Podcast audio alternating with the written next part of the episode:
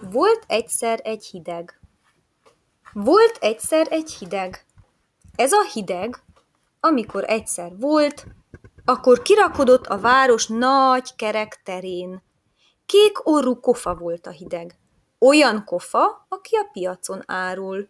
Úgy árult, hogy kicsi dombokat, kupacokat rakott a földre le, egy kupac didergést, dr, dr, dr, dr, dr, egy kupac vacogást, egy kupac toporgást. Így kirakta mindazt, amilyen volt. Amint végzett a rakosgatással, lepallotta a kezeit a hideg, s kiáltgatni kezdett.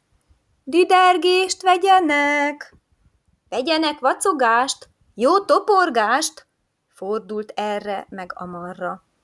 A hidegnek ezt a kiáltgatását halva, ilyettükben könybe lábadtak az ablakok, behúzták nyakukat a kémények, az ajtók nyekkentek és becsukták magukat, és az emberek, a téren járó emberek összép húzták kabátjaikat, kapkodni kezdték lábaikat, hogy elinnen a térről kék orrú kofa rakott dombjaitól.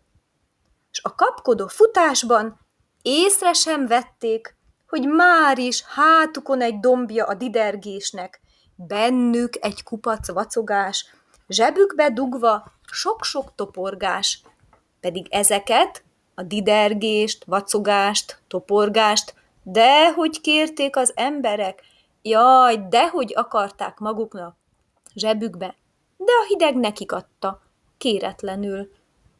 Kapkodták lábaikat az emberek, s vitték azt, amit a hideg nekik adott, és közben olyanokat mondtak, hogy pszi, pszi, ezt mondták többször is, miközben kezeik fellendültek, mintha nagy jó kedveik kezdődnének, vagy tánc jutott volna eszükbe, eljárni való tánc.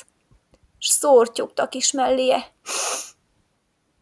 A hideg, kezeit hasán összefogva, göcögött ezen a táncos vigadalmon, bár csak úgy tűnt, mintha táncos vigadalom lenne, holott nagy prüsszögések és szörtyögések ideje volt ez.